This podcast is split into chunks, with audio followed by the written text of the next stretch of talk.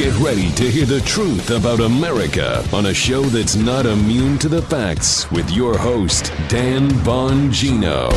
Ladies and gentlemen, welcome back to the Dan Bongino Show. After the longest day Yeah. ever in the history of the, I'm just kidding. A lot of you work very hard for like dirt under the fingernails. You local three people out there, carpenters, steam fitters, tin knockers. All you, you, you, you grave diggers. I was a, I worked in a cemetery once. There was like even a grave digger. You guys work hard. But yesterday, not a sob story. It was a long day. I got some sleep. I'm up, raring to go. Got up in the morning, knocked out the show, got in a car, got to the airport, got to the five, finished the five, sprinted back to the airport, JFK, got back home at like what, 1.30. Interesting night after that. Ah, Woke up this morning. woke up this morning. woke up this morning. got the show together. Producer Joe. We cannot introduce the show, of course, without out asking you, "How are you today, my ah, friend?" I like the Ramones. I want to be sedated after all of that. Jeez you, Louise. Yes, I know. You know? I thought about it this morning, Holy but I, I'm actually pretty feisty this morning. I'm feeling Hey, okay. you I got some. I did a lot of the show last night. Feisty. Some new stuff creeped up this morning, but I got a lot of it prepared. Yeah. Raring to go. I hope you enjoyed the five yesterday. Hey, we got did a interrupted a, little Yeah, bit. Good job. Thank Yeah. you, sir. I appreciate Nice that. work. By the press conference, which I'll address today, uh, by the, the squad, which was an Oh. epic disaster of mammoth proportions. All right, let's get right to it. Today's show All right. brought to you by our buddies at 23andMe. We live in a world where we have access to data that gives us more personal insights into who we are. What's more personalized than your DNA? Now we can turn to our genetics for personal health traits and more. 23andMe allows you to go beyond ancestry to access more personalized insights about you based on your DNA. With more than 125 genetic reports, I get them. I did it, and I get them emails when they have new one comes uh, when new one comes out. I just found out something interesting that I prefer vanilla ice cream over chocolate, which is correct, by the way. Huh. Receiving your personalized genetic reports is just the beginning. You can take the next step by talking to your healthcare provider or considering lifestyle changes like adjusting your sleep habits or caffeine consumption. You want the deep sleep report? If you've always suspected you feel more sleepy than others, kind of like me, after missing out on a night's sleep, you might not be imagining things. Your genes may be involved. What about the alcohol flush reaction report? Does alcohol turn your cheeks as pink as a glass of rosé? You may have alcohol flush reaction. Learn about genetic factors that make it hard for some people to process alcohol. You get tons of these reports. They're really cool. Hmm. See what your genes say about your health traits and more. Buy your Ancestry and Health Service Kit today at 23andme.com slash Bongino. That's the number two, three, and me.com slash Bongino. Again, that's 23andme.com slash Bongino, 23andme.com slash Bongino. Go check it out today. All right, Joe, let's go. Nice. Getting a little better. Okay. As I have repeatedly stated to you on the show, the left and their love affair with calling everybody a racist, xenophobe, xenophobe misogynist. You don't like dogs, kittens, lizards, whatever. Uh, their love affair with identity politics, what we call the istophobic phobophobes. They will call you anything ending in an ist or a phobe. Racist, misogynist, transphobe, xenophobe, Islamophobe. That's their thing. I have warned you again repeatedly that this effort will eventually implode and collapse on itself. I, I don't say it in any kind of a celebratory way. I'm just telling you it because because it's a tactical fact. Right. You know, Joe, I'm, I'm not saying it like, oh, this is so great because the reason it's not great is because while it collapses on itself, we will all have to deal with these lunatics on the left calling us all racist, xenophobes, and everything else. Right. Um, like they do and like they did with Trump uh, yesterday. Um, this is going to go on for a long time, but I promise you it will collapse. More evidence of what I'm telling you that the left cannot detach from this. And the reason they cannot detach from bogus charges of racism, misogyny, xenophobia, a- and uh, and otherwise, and uh, these other labels they put on you. The reason they can't detach themselves from it, ladies and gentlemen, is because it works. It's a gross label, a disgusting label. Nobody wants to be called. Nobody wants to be called a racist. And the media will cover for these disingenuous charges of racism when leftists hurl them at conservatives because the media are full time activists. They're not real journalists. They never were. Um, none of them. They don't do journal. Well, not none. There are some decent. Let me. Let me. I want to be more precise. I don't want to be like a stereotypical idiot like they do with us. There are some decent journalists out there who will call this stuff out. Uh, sadly, there are very few. To be precise, because precision does matter. But largely, the activists posing as journalists in the media community will cover for the left because they just hate conservatives. Folks, it is no more complicated than that. Identity politics charges and bogus charges of racism, ter- uh, you know, thrown at conservatives works because the media will advance the charge and ruin people's careers and ruin their lives, which the media wants to do because they enjoy it, because they just don't like you. It's as simple as that. Yep. Now, I've argued repeatedly on the show that this effort will inevitably implode upon the left because the left will find it too tempting when power is up for grabs to not use the very same charges against themselves. Ladies and gentlemen, Yeah. my predictions have absolutely come true. We have seen Kamala Harris attack Joe Biden during the presidential debate, Joe implying at least he's a racist. And she did it, Joe, in the most unclever way possible. You know, Mr. Vice President, I'm not exactly saying you're a racist, but you oppose busing. You're a racist. That's what she's really saying. Okay, let's Yeah, get over that. That's it. We had Mayor Pete Buttigieg, Joe, who had a uh, police shooting incident in South Bend where he's the mayor. Right. Implications again that he's a racist because he handled it poorly. Folks, when power is up for grabs in a Democrat primary, all Democrats fighting for power, the presidential nomination, which is power, make no mistake. It means power, it means money, it means donations, it means influence, it means the social media following, a cable news contract later if you lose. There's big money in this. The temptation to use charges of racism to destroy your opponent is too great. It is a tactical weapon. It is a a devastating, all I I mean nihilistic weapon. And I told you they would would implode. Now we've seen that, folks. It's happening now in Hollywood too, where this endless search for new outrage campaigns and new people to accuse of racism, transophobia. Uh, tr- what is it? Trans? I don't even. I, there's so many Yeah. phobias, anistophobias, anistophobic, I like phobophobic one. phobias. Yeah. I'm losing track. Yeah, right, right. Yeah. I'm losing track of all the labels now. Even in Hollywood, there is now a temptation to search for new outrage campaigns. You'll see this story in the Wall Street Journal today. It's worth your time.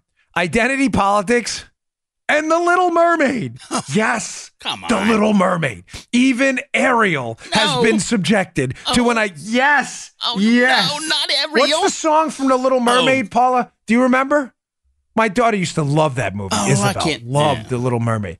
There's a song in that, and she goes for the princess. I used to, watched that movie a thousand times. I can't even remember the song. The Little Mermaid has been subjected to an identity politics campaign. Ladies and gentlemen, Hollywood is eating itself alive. Now, Under the Sea. Yes, Oh. that's right. Under the Sea. Yeah, the, yeah, Paula to the rescue again. Saved me last night, too. um, Re-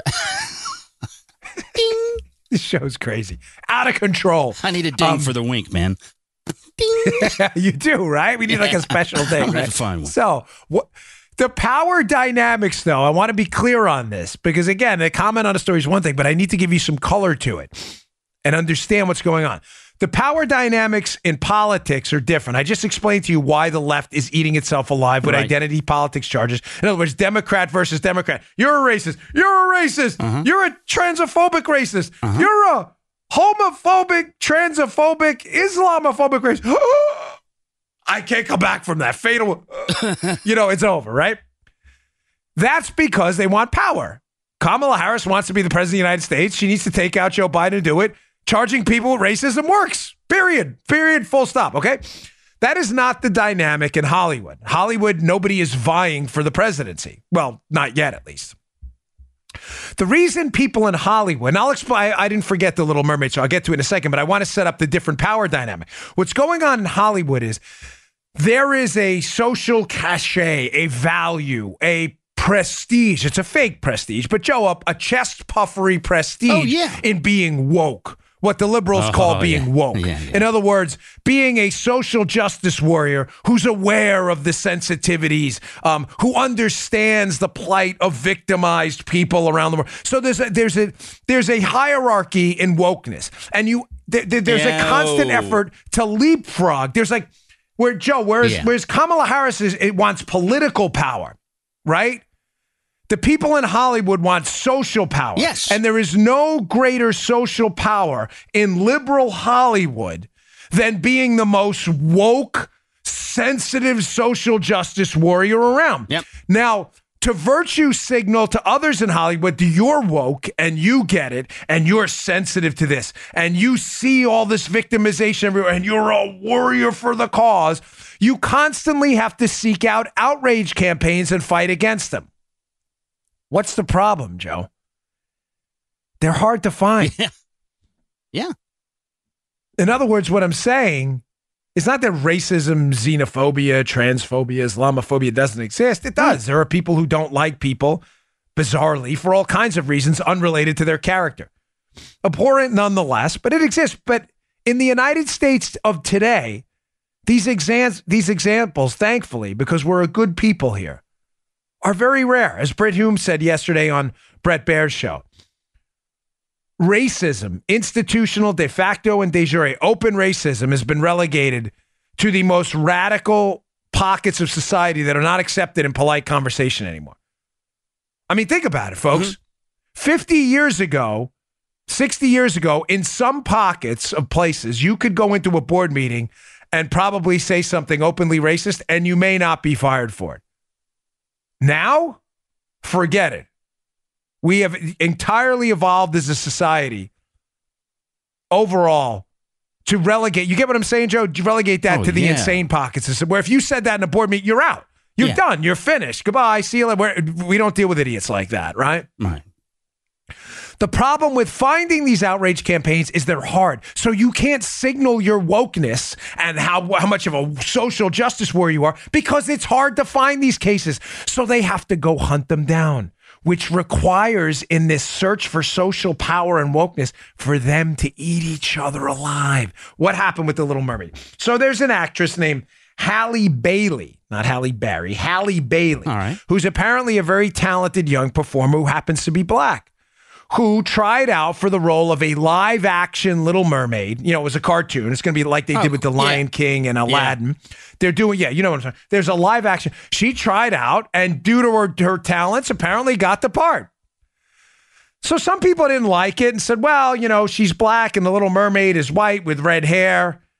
And the left erupted. Oh my gosh, that's racist. Why you guys can't say that? She's a black actress trying to play the Little Mermaid. Now, as the Wall Street Journal piece points out, that's awfully ironic because the left made the exact opposite argument about actress Scarlett Johansson playing a trans person in a movie called Rub and Tug, which she had to pull out of. Follow me here. It's a little No. complicated, right. but it, it is it, it is the perfect example about how Hollywood can't even they don't even understand what their own rules are. So in the Scarlett Johansson case, Scarlett Scarlett Johansson is a woman. She's playing a I think it's a trans woman in a movie called Rub and Tug. It's a family friendly show. We'll leave the description out there, right? Yeah. She's forced to pull out of the movie, no pun intended there. She's forced to pull out of the movie because Hollywood says you're not a trans person. Okay. So you should not play a trans woman or man in the movie. What? Well, she's an actor. It's called acting. She's acting. Joe, that's what acting. That's- Jo- now. Joe was not an actor. Joe was a performer at one point, though. But y- Yeah. she's acting. Yes. That's your job. yes. So the Holly, let me just get this straight, Joe. Right? I'm trying to digest this All whole right, thing. Daddy-O. So the mo here, I know dealing with their principles because I don't have any is confusing. But so your principle now is when you're an actor, Hmm. you cannot play a part that does not fit exactly how you identify or who you are. I don't. Is that the rule? So What? Scarlett Johansson is not trans, so she can't play a trans man in this movie. That's your principle. And they only did it, why, Joe? Because the people in Hollywood that turned this outrage campaign on Scarlett Johansson, they didn't really mean it. They, they wanted to signal to the public, Yeah. we are woke. Look how woke we are. We are sensitive to the needs of the trans community. We have social power. Right. Yeah. Right. You cannot play someone you don't fit exactly the mold of. But then when it comes to a black actress, who, Right. by the way, earns the part, Sure. who's playing a white cartoon character. And then some other people said, well, the character's white with red hair. The left went crazy. No, no, no. She should be able to play whoever she wants. She's an actor. I, yeah, an actor. Even the Journal, yeah. by the way, which is a pretty moderate mainstream outlet, the Journal's like, I don't get it. Like, what are the rules? Do do white actresses have to pay white actors white parts black actresses black? I, ladies and gentlemen, I don't care who plays what.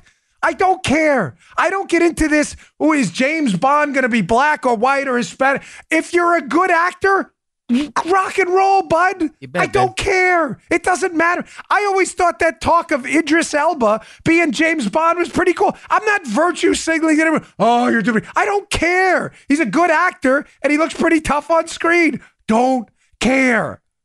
It's the left that cares. But ironically, when the left's own rules, you have to be exactly the role, are applied to this new thing, the left goes crazy that people don't like it. There hmm. is no consistency because it's a signal system of wokeness. Now, what's really going on here? Now, Joe, as the ombudsman, did that make sense, the story? That made perfect sense. The left Dan. is upset yes. that some people are complaining that a black actress is playing yes. a white cartoon character. At their convenience. Because they're. Yes. That, yes, but then they're also complaining that Scarlett Johansson's not trans is playing a trans part, and she has again. to pull out. That's right. The rules are different.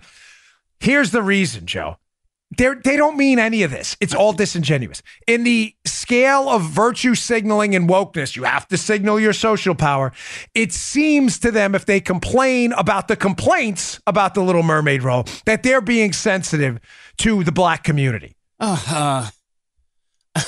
I know it's hard to figure out, folks, but I'm telling you, it is the, the takeaway from this story yeah. And it's going to play into the the squads press. I got footage on Don't Go Anywhere. I've got some unbelievable video from that. I'm going to get into that too is this is what happens mm-hmm. when you engage and marry yourself. This is the takeaway to identity politics as your only political weapon. It is only a matter of time before virtue signaling and power hungry politicians, Hollywood elitists, and others use that same tool against other people to gain either social or political power, even when the rules are completely inconsistent. You must mm-hmm. play exactly the part. Someone complains. She's not playing exactly the part. That's racist. That's racist. That I thought you just said you had to play the part exactly. That is racist.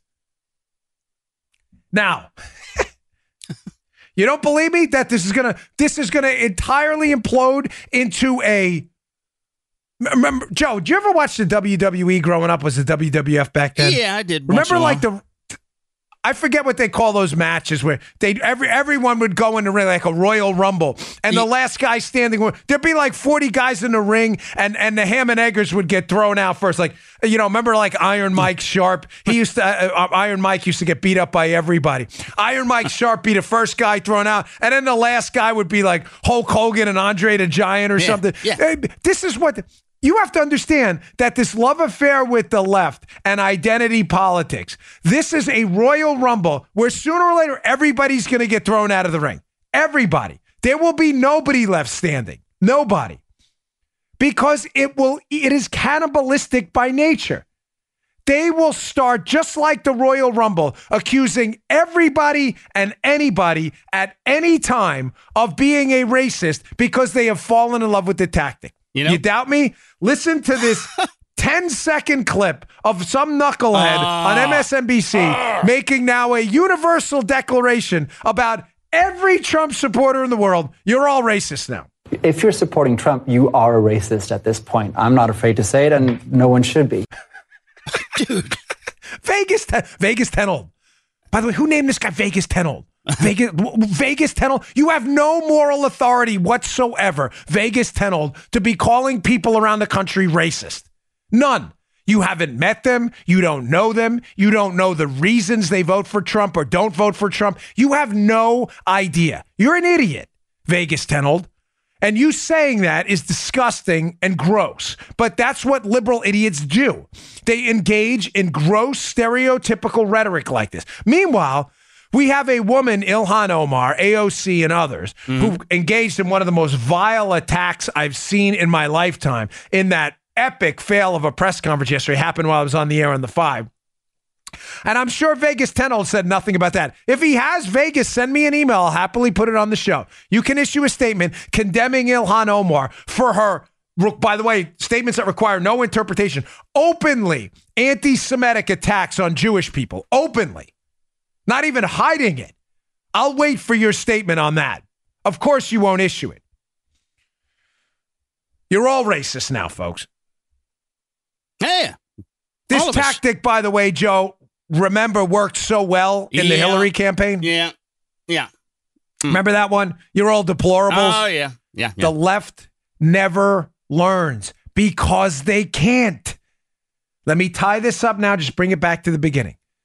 They can't, and they can't get away from these racist uh, charges of racism and xenophobia, these identity politics attacks. They can't because they have no self control and because it works. But, ladies and gentlemen, it is a long term disaster. You might throw Iron Mike Sharpe out of the ring, but eventually you're getting thrown out of the ring too. It's only a matter of time. We're witnessing it now. Okay, I've got some really, really great video of, uh, and by great, I mean awful, of this epic fail of a press conference yesterday by the squad, uh, showing how they just completely lied and their utter refusal to condemn a terror attack basically on American soil, which is just hard to believe. All they had to do was do it. So uh, stay tuned for that. All right, today's show also brought to you by buddies at Harry's. Harry's razors. This is my Harry's razor. It's got the guard on. So this thing is great. You know why Harry's razors are great? Best for the money blades out there. Super close shave, priced effectively. There's no like space heads on it, uh, gyrating flexi balls, flux capacitors. There's no time machine in there. You know what it is? It's the best darn razor for the price to shave your face. I have to do TV now and at night, so I only have to shave once with Harry's razors. With those cheapo razors and the flexi balls, I had to shave twice. Yeah. This is my razor Me right too. there. Look at that, beautifully designed. Look at that. Look at that.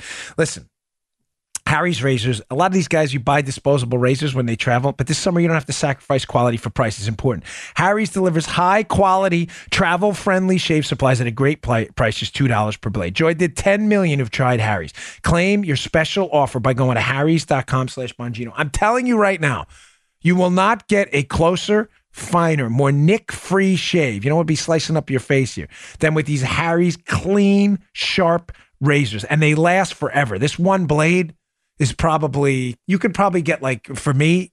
I don't know. And I have really thick facial hair. I get like three, four weeks at I'm not saying you do it on your own schedule, but they are the, these are the highest quality blades around. Check them out. But you replace them often. Harry's, Harry's, Harry's, the best blades out there. Harry's founders were two regular guys that got tired of rip, they're getting ripped off by all these high tech nonsense things in the blades that just uh, they're just upcharge scams, right? Harry's makes quality, durable blades at a fair price, just $2 per blade. They're not going to upcharge you for a bunch of garbage you don't need. To keep prices low, they cut out the middleman. They own a world class blade factory in Germany, making some of the best razor blades in the world for 99 years. Now they can provide great quality at factory direct prices, 100% quality guarantee. If you don't love your shave, let them know and they'll give you a full refund. You will love it. Finest razor out there. My family loves Harry's. Refresh your wallet and your face with a Harry's trial set. It comes with a weighted ergonomic handle for an easy grip, five blade razor with a lubricating strip and trimmer blade for a close shave, rich lathering shave gel that will leave you smelling great, and a travel blade cover to keep your razor dry and easy on the go. Listeners of my show can redeem their trial set at harrys.com slash Bongino. Harrys.com slash Bongino. Redeem your offer. Let them know I sent you to help support the show. We really appreciate it. All right moving on. So yesterday the squad had a presser, and uh, let me just discuss first, but the squad, some of the things they said that are outrageous. I don't want to play the whole thing because it's uh, it, there were moments of it that were just bizarre. Yeah. But Ayanna Pressley, who is a congresswoman uh, and probably the least known member of the squad from Massachusetts, just based on name ID, Ayanna Pressley opened up by talking about how powerful these four uh, Democrat Congresswoman are, saying the squad is powerful and it's large. Well, there's some polling out there that seems to indicate quite the opposite, ladies and gentlemen. Uh, at Bongino.com in the show notes today, please read it. Ouch! Internal Dem poll reveals AOC Omar wildly unpopular. Ladies and gentlemen, the squad, which is uh, for some reason decided they're going to attack Donald Trump with bizarre uh, racism charges. Listen, whether you like the tweets or don't like the tweets, I'll bet the president going back would have worded it differently. I would. No one. I guess I said yesterday on the five. No one wants to be called a racist, folks. Okay. Uh, you know, I don't buy into all these charges of 4D chess all the time. No one wants to be called a racist.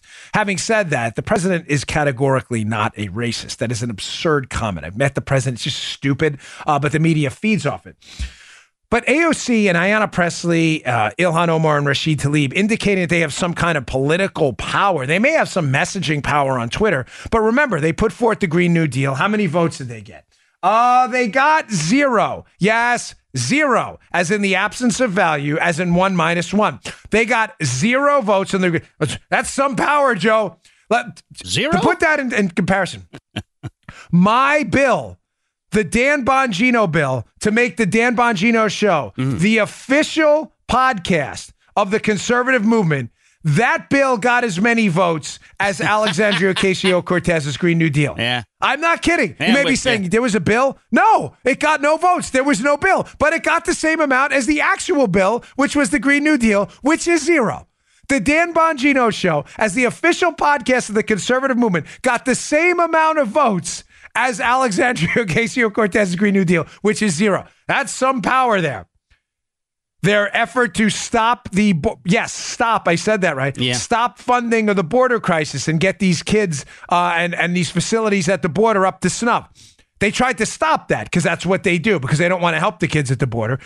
They, they, you know how many votes they got on that? Four. Four. They tried to stop it. They tried to block the bill, and it was those four, the squad. Now, on the Bongino.com piece, which is fascinating, there there was a poll taken and it leaked. Believe me, the Democrats did not want someone. Joe, who do you think leaked this, by the way? Now, let me let me just give you a little background. So right. here's the, uh, the, the the the top line takeaway. The poll was devastating. AOC and Ilhan Omar have some pretty substantial name ID in the party. So that's a good thing. In other words, people know who they are. Right. The worst thing in politics is nobody knowing who you are, right? Right. Even worse, Ilhan Omar's favorability, Joe, hmm was 9%. Nine? Not nine zero. Right. Nine. Nine percent. AOC's was in the can too. I don't remember, but it was far, far. It was, I think it was something in the 30s. It's in the piece. Their favorability was awful. Now, those numbers wouldn't be bad if nobody knew who they were. But people know who they are and they don't like them. Right. So you got four votes, just you four in the squad, four out of 435 members of Congress on your effort to stop border aid. You got four, all four of you talking to each other. You got zero, the same amount I got on the Dan Bongino bill on your Green New Deal. Your favorability is at 9%. You have no allies in Congress on the Hill at all only in the media nobody listens to anymore, been completely disregarded by sane members of the American public. And her first comment, Ayanna Pressley, when she goes, "Others, the squad is large. We have power." uh, no, you really don't. Thank you. Not to mention, blue collar workers are turning on these uh, proponents of these ridiculous programs, like the four members of the squad. Here's another interesting piece that's in the show notes today. I encourage you to read. American miners, God bless you, work for a living in one of the most difficult jobs out there. American miners are now turning on the Green New Deal. Head of the Miners Union in the Hill calls Green New Deal's main goal, quote, almost impossible. You have nothing. You have a nice Twitter following. That is it. You'll sell a book, you'll get a Netflix documentary. You have done nothing to actually implement the change you think you're implementing. This is all bluster, folks. It's all bluster. I tell you this not to insult them, but to tell you that our efforts to highlight their ideological inadequacies and their ignorance about economic policy are working. Some of you questioned me, which is fine. I leave my email for the show because I want to hear what you have to say. Uh, Paula, how many emails do we get? Stop talking about AOC. You're giving her the, you're, you know, you're giving her a megaphone she doesn't need. We got these emails all the time. No, folks. What they want to do is creep under the radar and be ignored, and then boom. This is how people like the socialist government in Venezuela take over. Class warfare rhetoric, rhetoric, boom. Next thing you know, we get a Maduro or a Chavez elected, and we're looking at the implementation of socialist policies. They're open, they're openly running on this stuff. The way you challenge it and break them down is by calling them out and driving down their political capital, which me and many others, I'm not taking credit for this at all. I would not wouldn't dare be that pretentious. Me and many others, Rush, Mark Levin, Hannity, have managed to drive their approval into the ground because now people know who they are. Of course, moments like this don't help either. This is Alexandria Ocasio Cortez, Congresswoman, leaving the hearing yesterday, being asked by uh, the Rebel TV. This is their video. Uh, hat tip to them. Uh, asking her if she's willing to condemn the Antifa terrorist attack this weekend in, in Tacoma, Washington. Watch her answer or lack thereof. Will you condemn Antifa for the attack in Washington? We'll be making. It's easy to condemn a terrorist attack.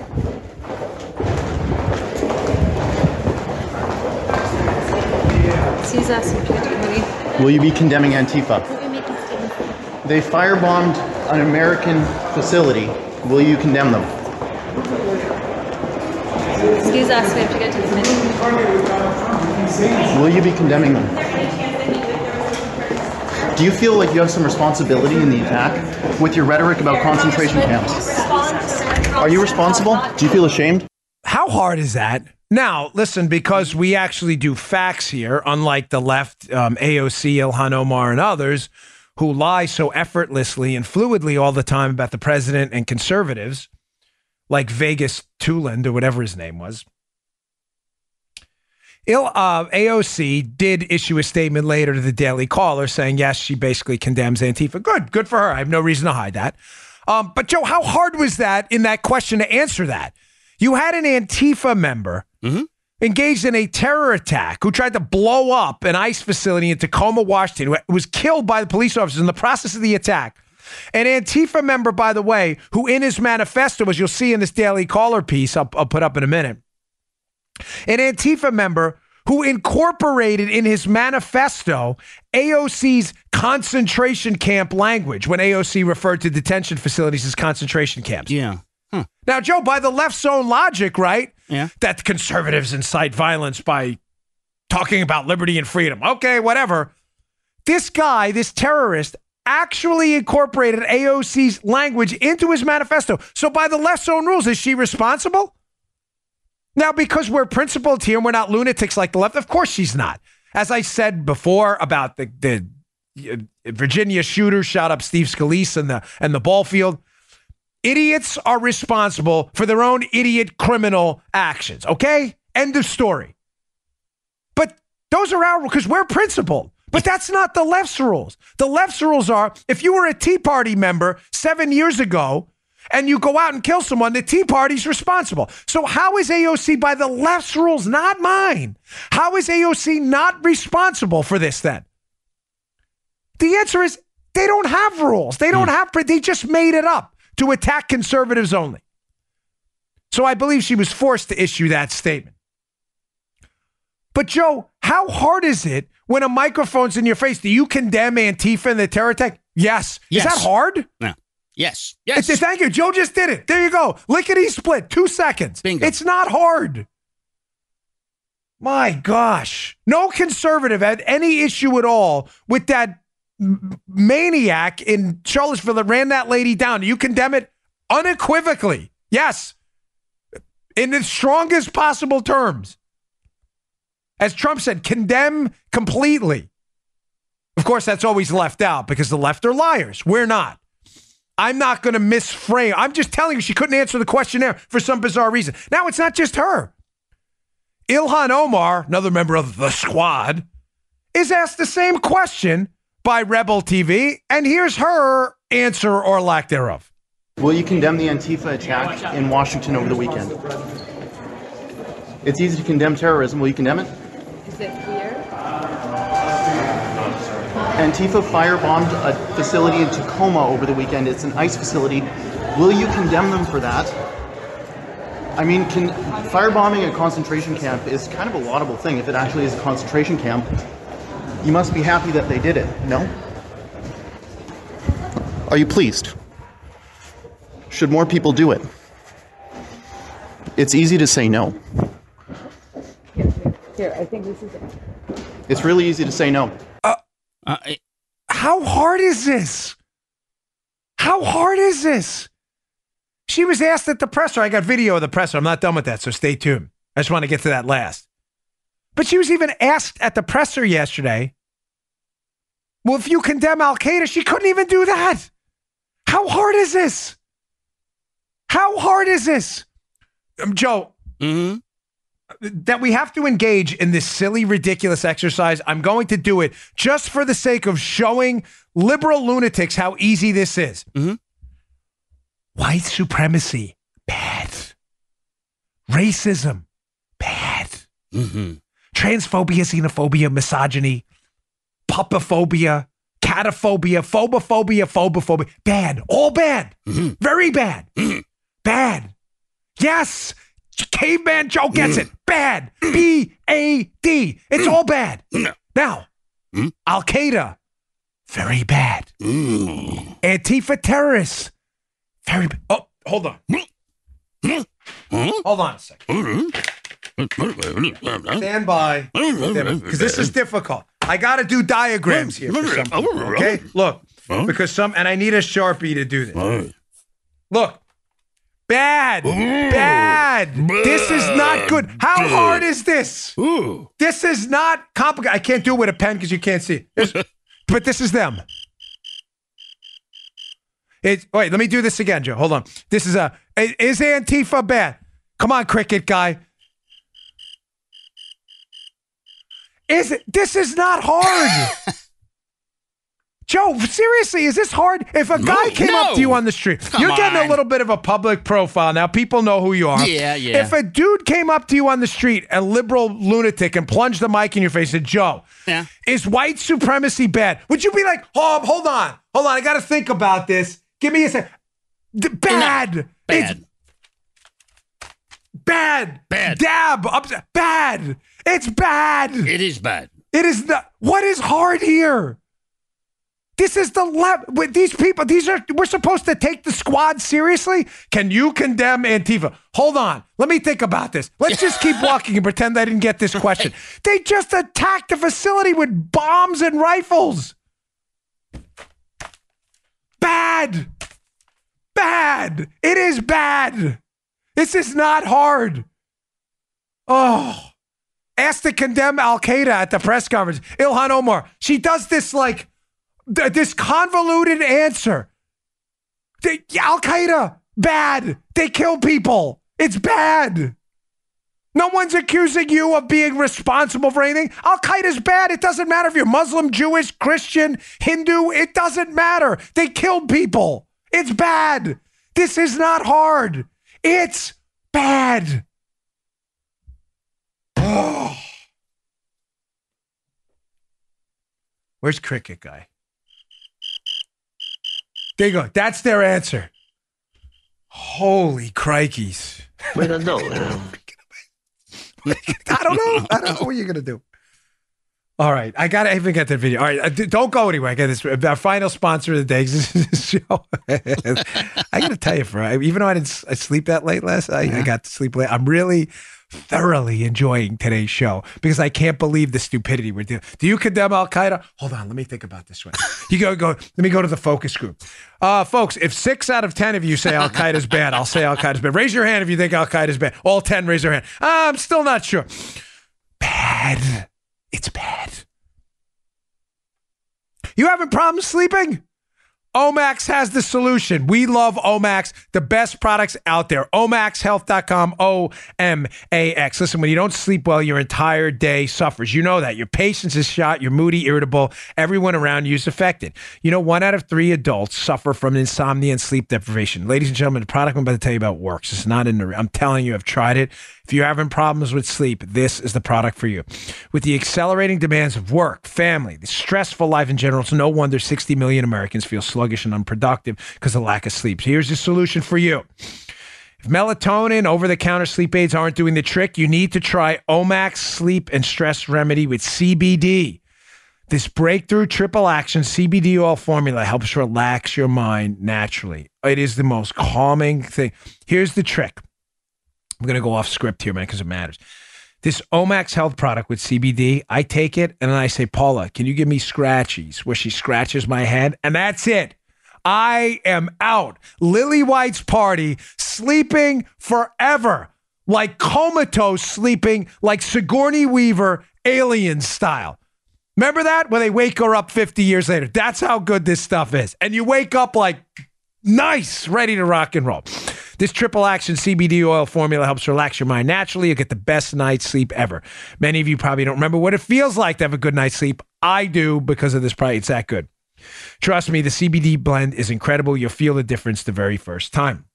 Omax is offering our listeners now 20% off their first box of Omax sleep and stress remedy with CBD plus free shipping. And if you don't experience your best night's sleep in just three nights, return it for a full refund. You won't return it. You will love this.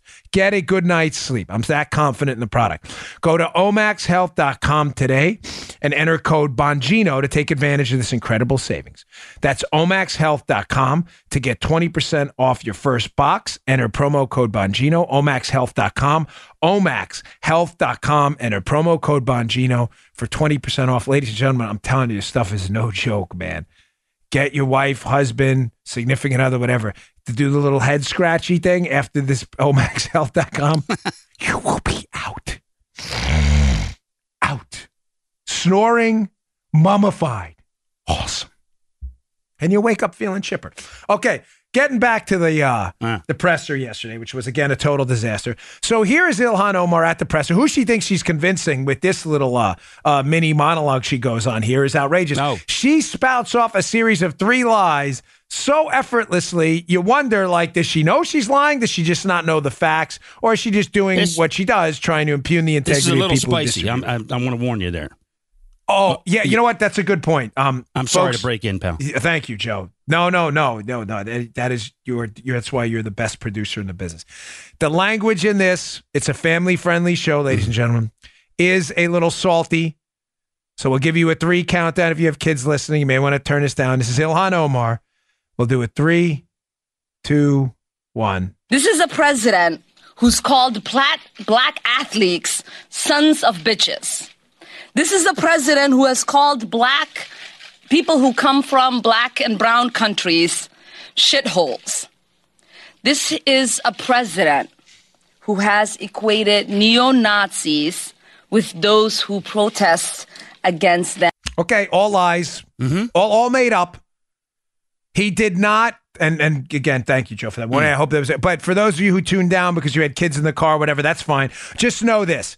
It was Ilhan Omar reciting a list of horribles that allegedly President Trump said. I say allegedly because he didn't say any of it. When he called athletes who kneel in disrespect of our national anthem, let's say SOBs, you know what that means. He was not calling black athletes SOBs. He was calling athletes who kneel in disrespect of our national anthem. By the way, which many Americans agree with his position, SOBs. You don't like the salty language by the president? Fine. But Ilhan Omar suggesting that he was targeting people because they were black and not because they were kneeling is a lie. But that's what Ilhan Omar does. She just made it up.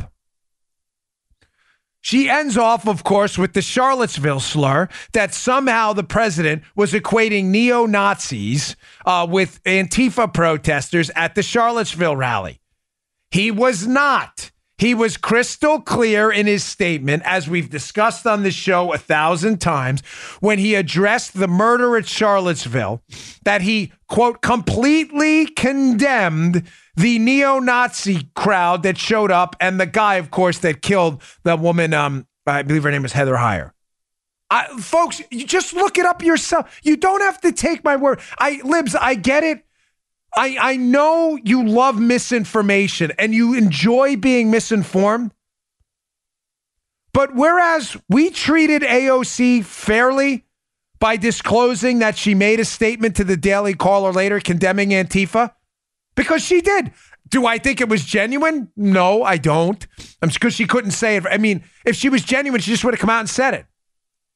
I think she found herself in a political box, given that her own statements were used in this manifesto, as we see in this Daily Caller piece.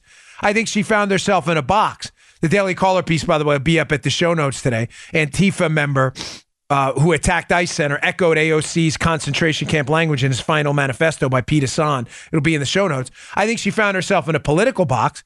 But honestly, folks, I, I, I that's a prediction. I'm, I'm, I'm speculating based on AOC's past behavior. I can't get in her head. But I'm giving you both sides of it and allowing you to make the decision yourself if you think AOC was genuine. The left will never do that with Trump. This is a sitting member of Congress, Ilhan Omar, who is openly and blatantly lying about what the president said about the Charlottesville murder. Openly. He did not say that. You can read it yourself. I completely condemn the white supremacists. What part of that did you miss? The answer is she didn't miss any of it. She's just a liar. She's just a liar. It's as simple as that.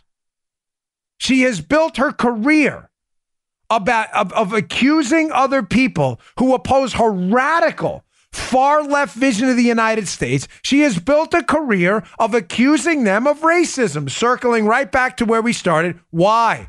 Because it works and the media will not call her out. How is it that someone at that presser yesterday did not say, Representative Omar, that is not in fact what the president said?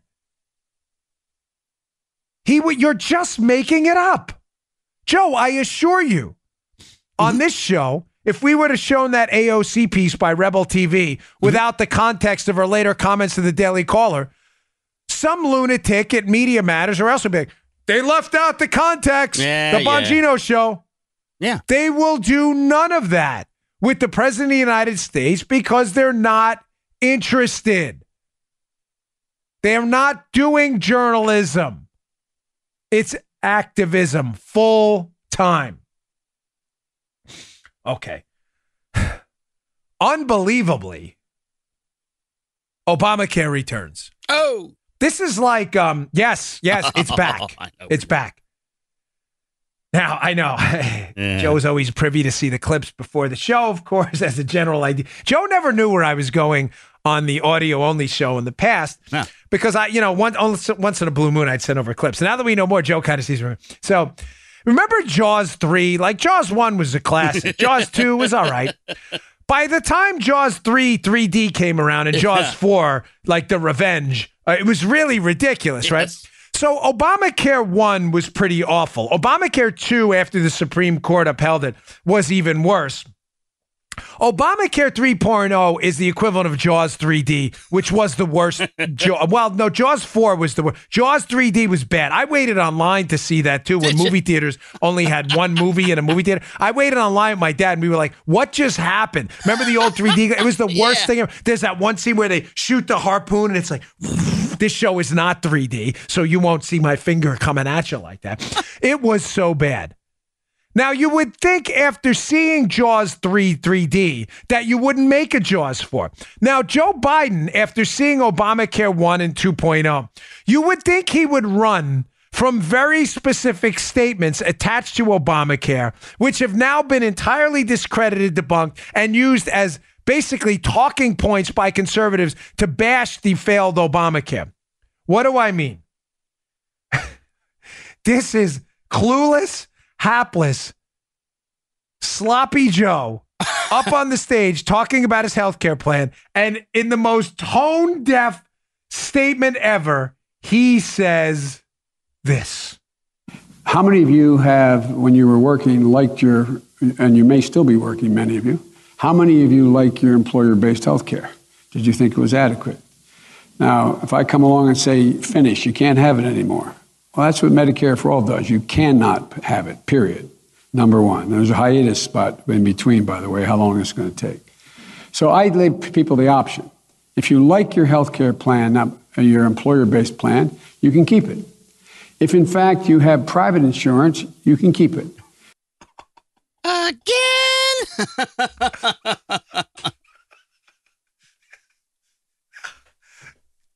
oh, dude. I'm like, look at me. This is, not, this is not. A, I did not. I promise you, it's not like me sniffing onions. Paula used to work at the U.S. Open, and she used to cut onions in the tennis. We used to work, and he used to make her cry. There are no onions on the table here. I promise. The desk is polluted with stuff. I mean, here we go. Red flag. Wait, wait. Where's our Where's our uh, Jose? West? There's the cri- got cricket guy going. Holding five yards. Joe Biden. That's actually a 15 yarder. First down. Uh, uh, what the? Probably the worst political health care line in human history used by a politician. If you like your plan, you can keep it. Aired by Obama, debunked even by the activists at the Washington Post and PolitiFact, who had it like the lie of the year at one point. Yeah. And Joe Biden, the most tone deaf politician in the history of the United States, who told him this was a good idea? I mean, this is this is like the Dewey wins headline, like putting it up again the next day. You know what I'm saying? Like Dewey's uh, hi after he look, Dewey wins. Look at you. You didn't win, Dewey. You don't put it up again. You don't go back to the if you like your plan, you can keep it because you couldn't. Read It was a lips. lie. oh If you Yeah. like your plan, you can keep your plan. yes, yes. That was pure. Yes, that is like George H. W. Yeah. uh, George W. using his dad's line. Read my oh. lips. No new ta- and then instituting again, doing it again. Mm-hmm. People in the crowd, because Republicans are generally savvier than some of these liberal lunatics. If you said that, if George W. 43 repeated the dreaded read my lips line, people would have been like chewing their fingernails. See, my elbows are so bad I can't even reach my mouth. You don't say it. That's a perfect example. You don't say it.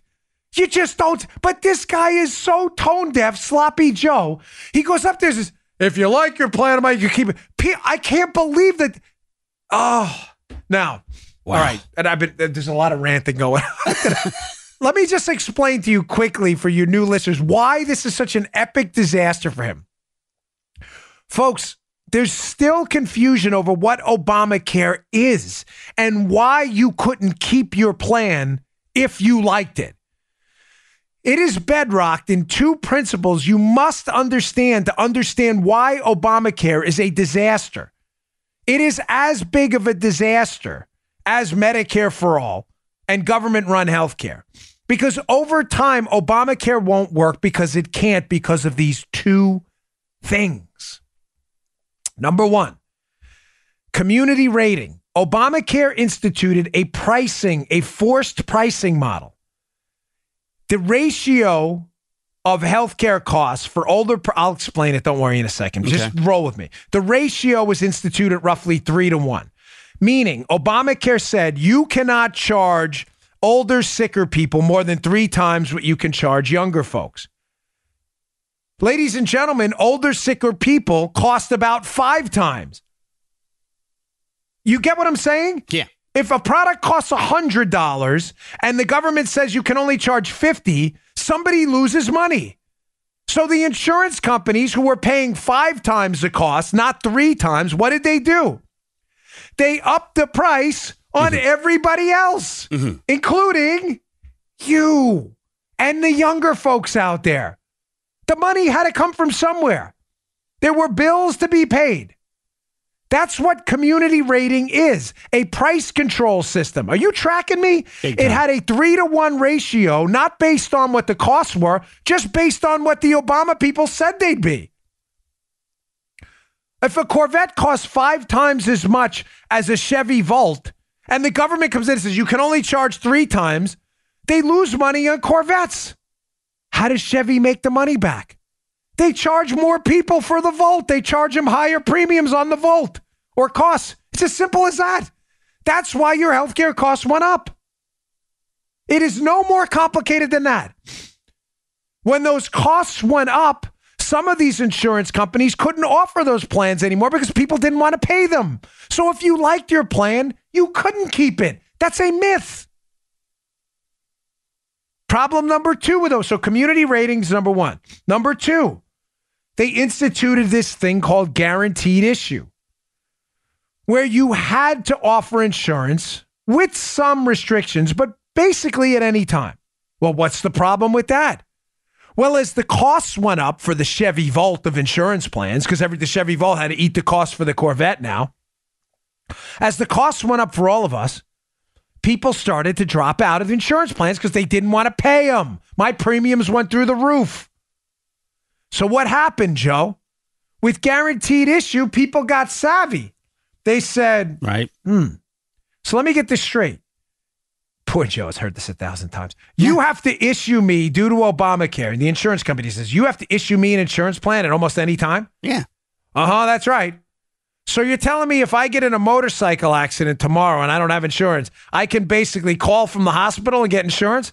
It's a little bit of a dramatic example, but it's roughly the contours of what happened. People waited till they got sick and then called the insurance company and said, No, you have to offer me insurance. That's not insurance. That's a welfare program. That's not insurance. Insurance is when you insure against a future problem, not a current condition. That is not insurance. You get it? You Yeah. can't not have car insurance, get in an accident, and then call Geico and go, I need insurance. That's not the way it works. So what happened? Sick people jumped in at the last minute when they got sick, took all the health care money they hadn't been paying premiums at all from the health insurance companies, who then had to do what, Joe? Pass those costs off mm-hmm. even more to other customers. That's why your premiums are through the roof. Obamacare was a disaster. It can't work because it won't work. And no, you will not be able to keep your plan if Joe Biden doubles down on Obamacare, where you couldn't keep your plan in the first place. Joe, that was your finest moment, by the way. Read my lips. Thank you, I- sir. I really, your finest hour. You've had a lot of finest, but that was your finest hour. I on this year, you've had some Yeah. good comedy moments, some good skit moments, but on your material, I could not think of a better example than read. It would be this is like again coming out there and repeating the read my lips thing, thinking you're going to get a different response. Yep. Ugh, so um, now, uh, all right, final. I just want to get this quick. Showing you again how little AOC knows uh, about anything, and on the healthcare whole uh, storyline here. AOC tweeted this yesterday, absurd, ridiculous, showing again how little she knows about anything. She tweeted about how we're rationing healthcare in the United States by price. Check this out. It's just absurd. AOC doesn't know anything. So basically, what she's suggesting here here's the tweet uh, verbatim. She says GOP often cries that guaranteeing healthcare in the U.S. will force us to ration it. Thing is, we're rationing care now. People wait too long to see a doctor if they go at all because they can't afford paying cash or because their insurance is too pricey. It's time for Medicare for all.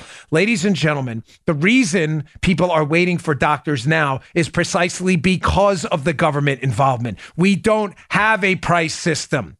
The government intervenes and pays for about 40 to 45% of healthcare in the United States now. When the government pays for it, the third party payer effect, which I can't talk about enough on this show, kicks in.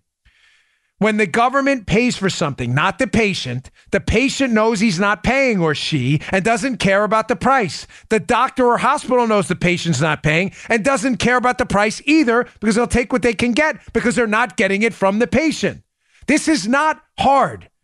The third party payer effect is real. The reason we have an out of control pricing, and by the way, she's completely wrong about the way I'll get to this daily signal story in a second. We'll wrap up the show on that. Okay. But, ladies and gentlemen, the third party payer effect will always interrupt costs. Costs will be out of control and quality will be terrible. You're not paying. Now, some people have emailed me and they're confused.